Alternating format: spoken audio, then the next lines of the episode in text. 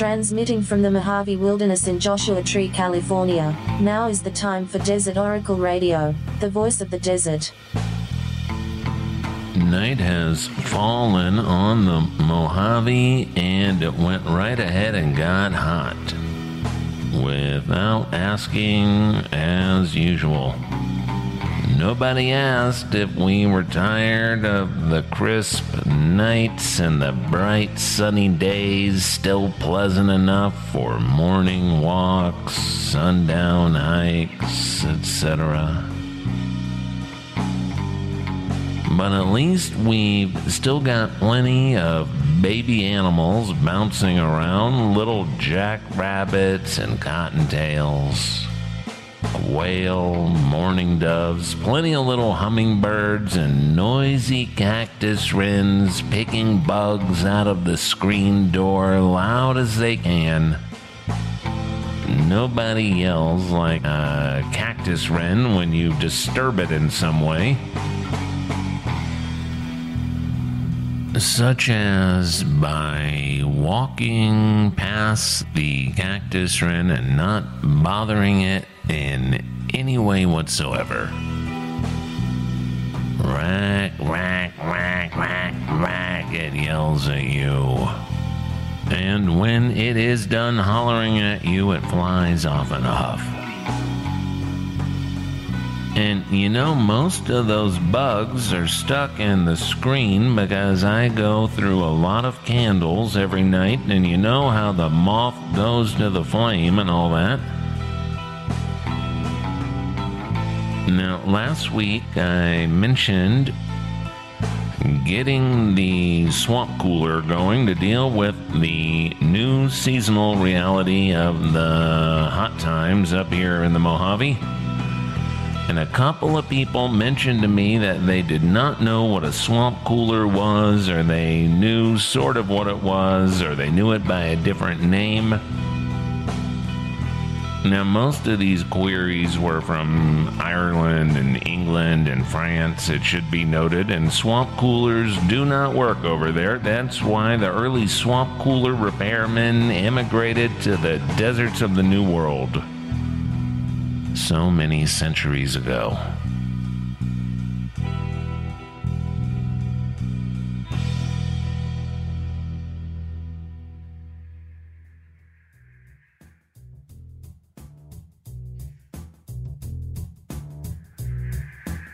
Now, the swamp cooler is a wonderful and simple machine. I used to work on the things many years ago. They're so simple that you can put any idiot on the job. It's a box, usually a box made of thin sheets of metal, sometimes out of fiberglass. And there are big square or rectangular pads attached to the vent panels, and these pads are kept damp by a little drip of water from a little hose. And that water is mostly recycled from the bottom of the pan and goes up and down over the pads again. It's like some back asswards fish aquarium when you think about it, but very economical. To service a swamp cooler, you just take off the vent panels and you replace the pads if you have to. Tighten the fan belt, maybe dig some poor old dried up dead pack rat out of there, throw it down on whoever's at the bottom of the ladder, your comrade. Sometimes you just have to hose out the pads, hose off the pads in the driveway, get all the sand and filth and black widows and whatever else out of there. You know, we call them swamp coolers because the pads used to be made from Spanish moss. Spanish moss that you pulled down from the cypress trees in the swamplands of the American South. People used to use that moss for stuffing pillows and car seats and all kinds of stuff. It's all natural, it's very strong, it's resistant to rot. But when it finally gets worn out and you're done with it, you just compost it, bury it, throw it on the ground. Now the pads are made of plastic or of aspen fiber, which works very nicely, but it needs to be replaced more often because the wood fiber starts coming apart in the cooler. And then there are those honeycomb paper or cardboard ones you use in those nice big Master Cool swamp coolers. If you're in the desert and it's not monsoon season yet and your swamp cooler is not keeping you cool, clean the pads, maybe replace the pads, maybe get a whole house swamp cooler, one that will fill the whole place with nice cool air all summer long. Until monsoon season. Well, what makes a swamp cooler work, and what makes it work so well, so cheaply, and with such low use of energy and minimal use of water? Well, it's magic. Some people call it evaporation. When your swamp box fan is pulling the hot, dry outside air over your damp swamp cooler pads, the water in the pads pulls heat out of the air as the hot air turns the water to vapor, water vapor. And that now cool and humidified air blows into your cabin or your metal shop or your art studio or your coffin factory or wherever it's blowing. And you delight in the cool breeze that also keeps your skin and your lips from cracking like desert pavement. And when that little tray of water at the bottom of the swamp box has evaporated, a little $20 electric pump like you'd have in a tropical fish aquarium turns itself on and a little more water goes in there. Very efficient. But better yet, it's very refreshing. Air conditioning uses a lot of electricity and chemicals to blow hard, dry, semi cold air into your house. Sometimes they're necessary. Like when monsoon season comes around early and stays around. Then the air is too humid for the swamp cooler. You need warm, dry air to get the benefit of a swamp cooler. That's why they don't have them down south where the Spanish moss grows. The higher the humidity, the less effective your evaporative cooler. Below about 30% relative humidity, your swamp cooler is going to keep you very comfortable when it's 110 Fahrenheit outside. But as the humidity climbs, the swamp cooler loses its ability to lower the inside temperature. So, when it's muggy outside, just forget it. Now, for a long time, I believed the swamp cooler was an invention of the American desert. There's such a ubiquitous sight upon the roof of every humble desert home especially that mid 20th century version, that calcified and half rusted metal box sort of barely hanging on up there. Decades of hardened and crispy black tar slapped around the vent hole.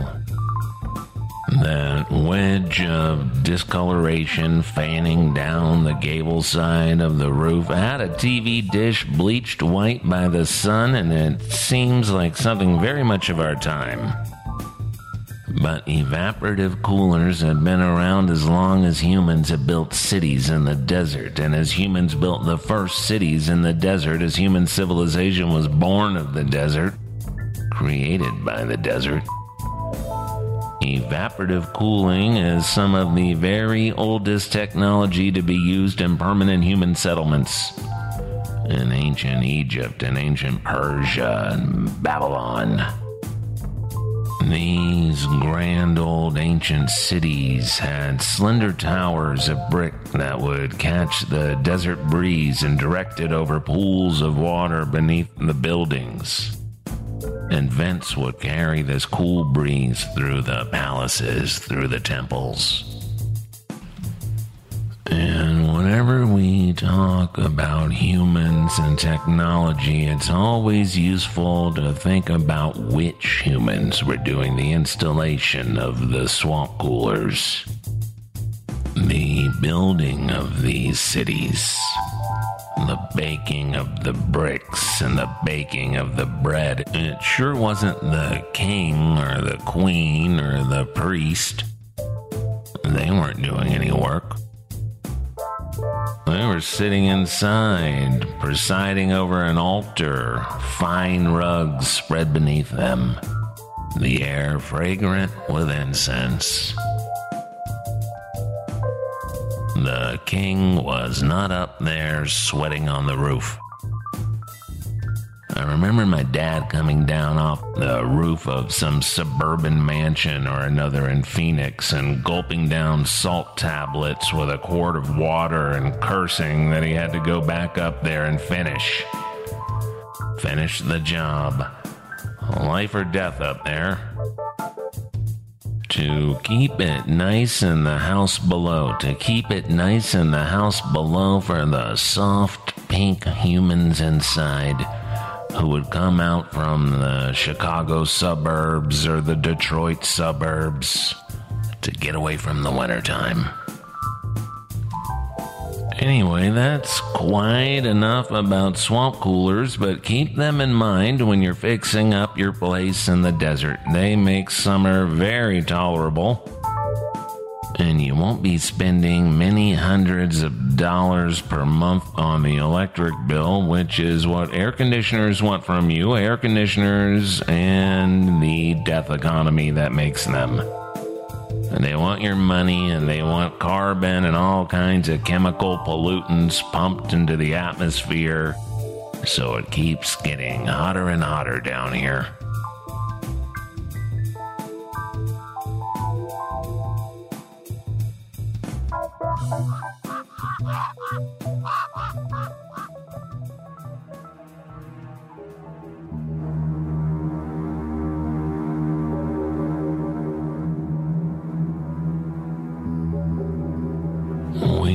Coming to the end of our second season of Desert Oracle Radio.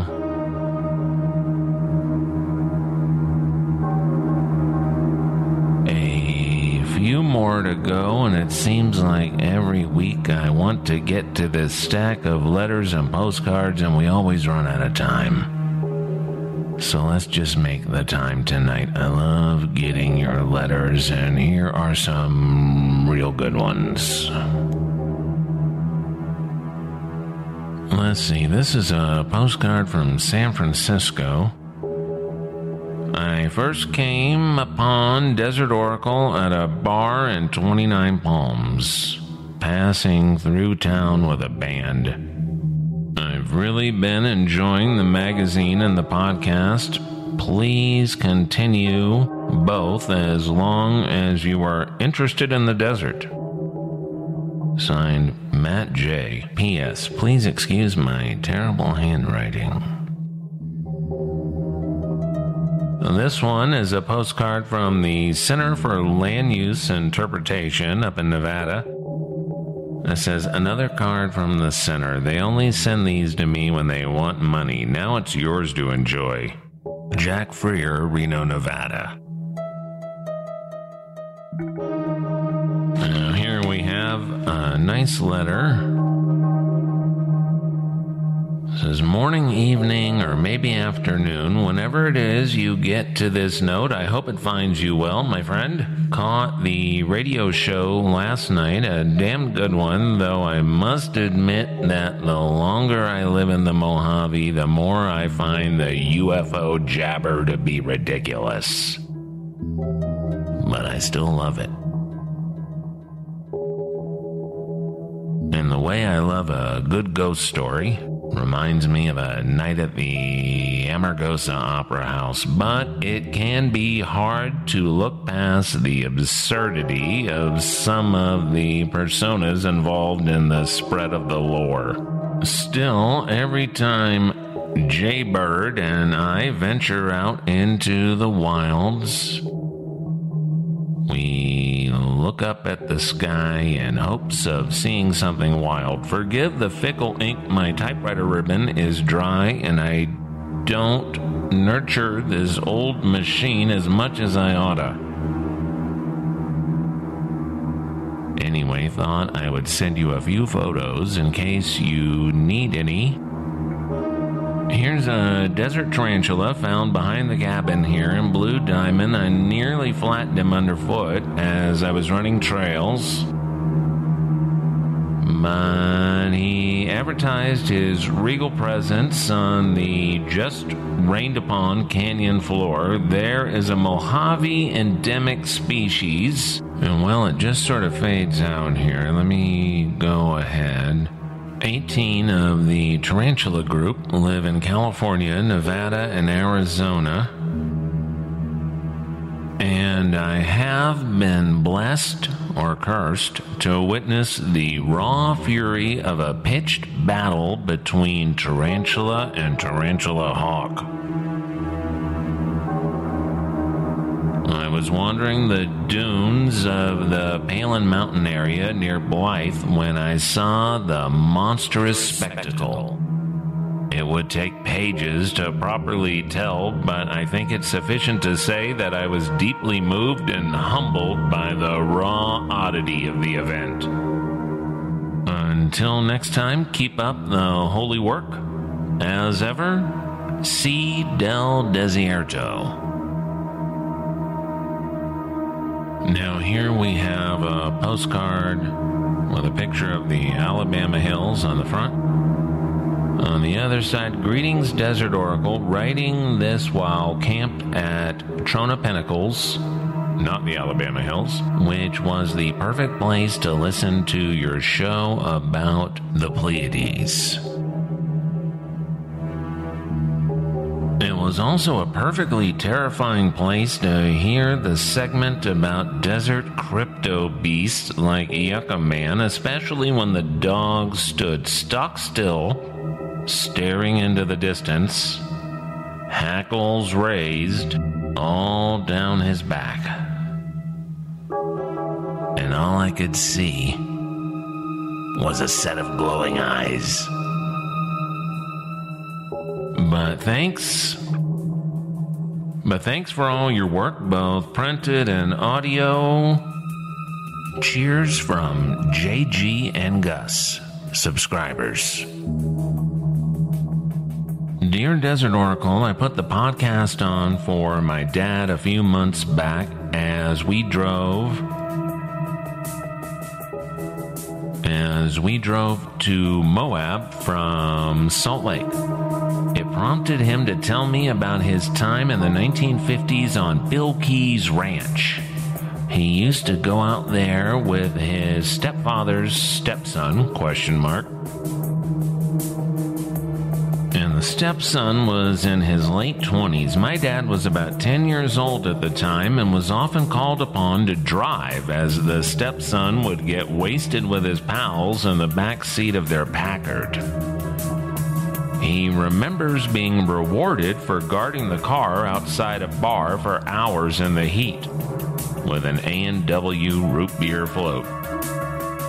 The stepson and pals worked for Bill Keys while my dad lived in a hut constructed of World War II ammo crates. He was given food every couple of days and patrolled Keys' place with his BB gun. He met Keys a few times. Thanks for conjuring this story out of my dad. Eric, KT, Utah. Dear Desert Oracle and Ken Layne, I am writing to tell you how much I appreciate you and the podcast. I admire greatly your ability to collage information, cynicism, and humor on the backdrop of a well crafted soundscape. I am a contemporary artist making work about the environment and conservation, and your work inspires me. For a couple more months, I'm living in Escalante, Utah, and at the risk of sounding bold and creepy, I'd like to let you know that you're welcome to visit I'd really like to meet you someday, and I'm saying this to you because I doubt you wound up meeting Edward Abbey by accident. Thanks again, Shane Skopatz. You know, that's true. It was not an accident. I did not run into Edward Abbey on some dusty trail. I went to see him speak in La Jolla with a bunch of other nuts. Here we have one from, uh, oh, this is from Zenko J.R. Montgomery to Ken of the Desert. This is your monastic fan, Jordan Zen Tiger Montgomery. Near a month ago, my partner and I had a cocktail with you before your monthly steak dinner. We very much appreciated your strange and terrible campfire stories that night. Heard the most recent submission to the old Oracle mailbag and thought a heartening missive would be welcome. This evening, we are back in the Mojave, parked in our sand pocked camper van off Furnace Creek Wash Road in Death Valley. Good view of the borax mines. The night is black, true black. The strange clouds this week blocking out the stars. In a few weeks, we'll be married. Is the rain pattering down on us now a good omen in May? or another sign that all things change, our lives and the Earth's climate not exempted. We are returning from our big loop, Eastern Terminus Durango. The day after your stories, we broke down and spent a hellish night along the interstate in Palm Springs. Climbed up Queen Mountain from both sides, Boy Scout Trail, and a cairn marked dirtbag trail on the south eight hours hiking in Joshua Tree National Park without seeing another knuckle dragger.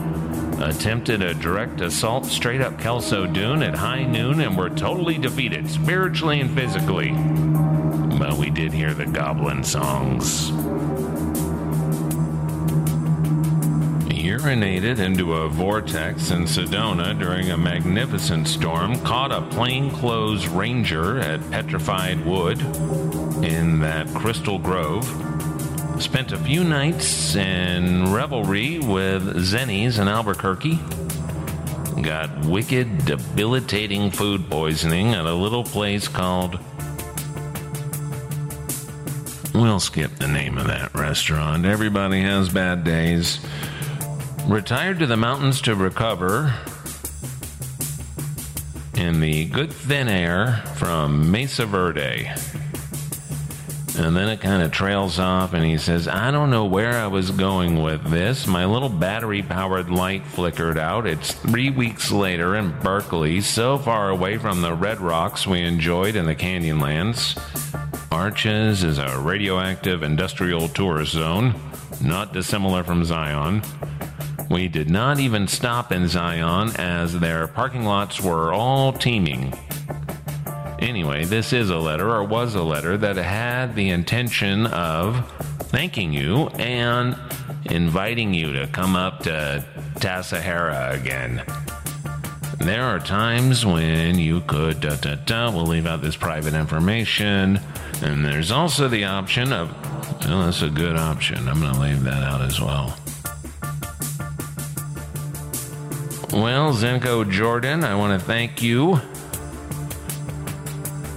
for this very nice letter, and I'll answer this one off the air.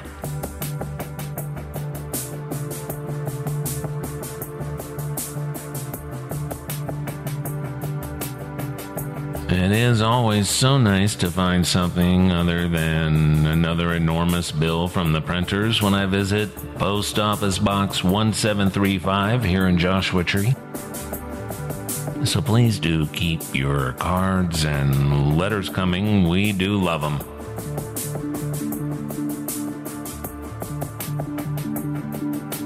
And if you can't find a pen or you don't own any paper, we're at desertoracle.com.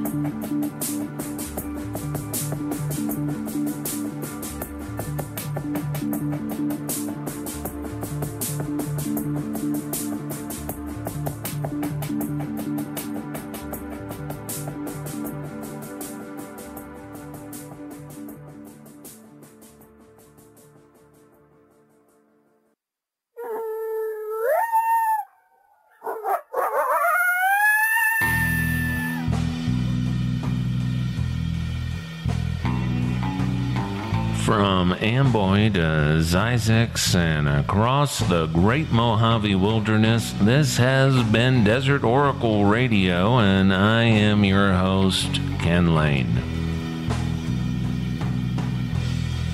We broadcast from KCDZ FM in Joshua Tree and on fine community radio stations up and down the West Coast through Public Radio Exchange.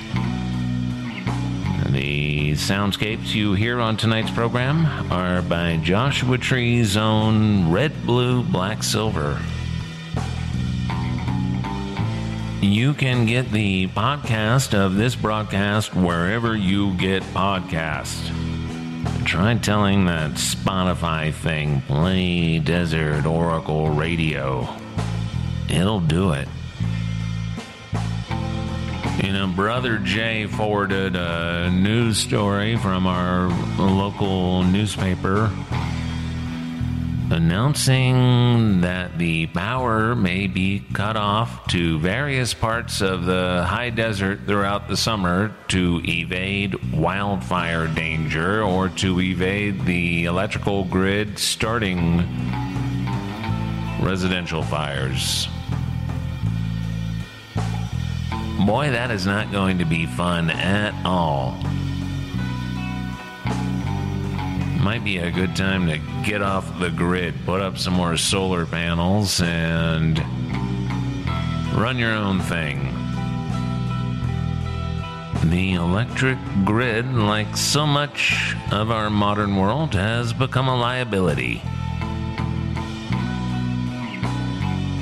Probably in 10, 15 years, nobody will even remember what the electric grid was. Hopefully, it will be forgotten not because we're hiding deep beneath the surface of the earth, but because we've come up with something a lot better.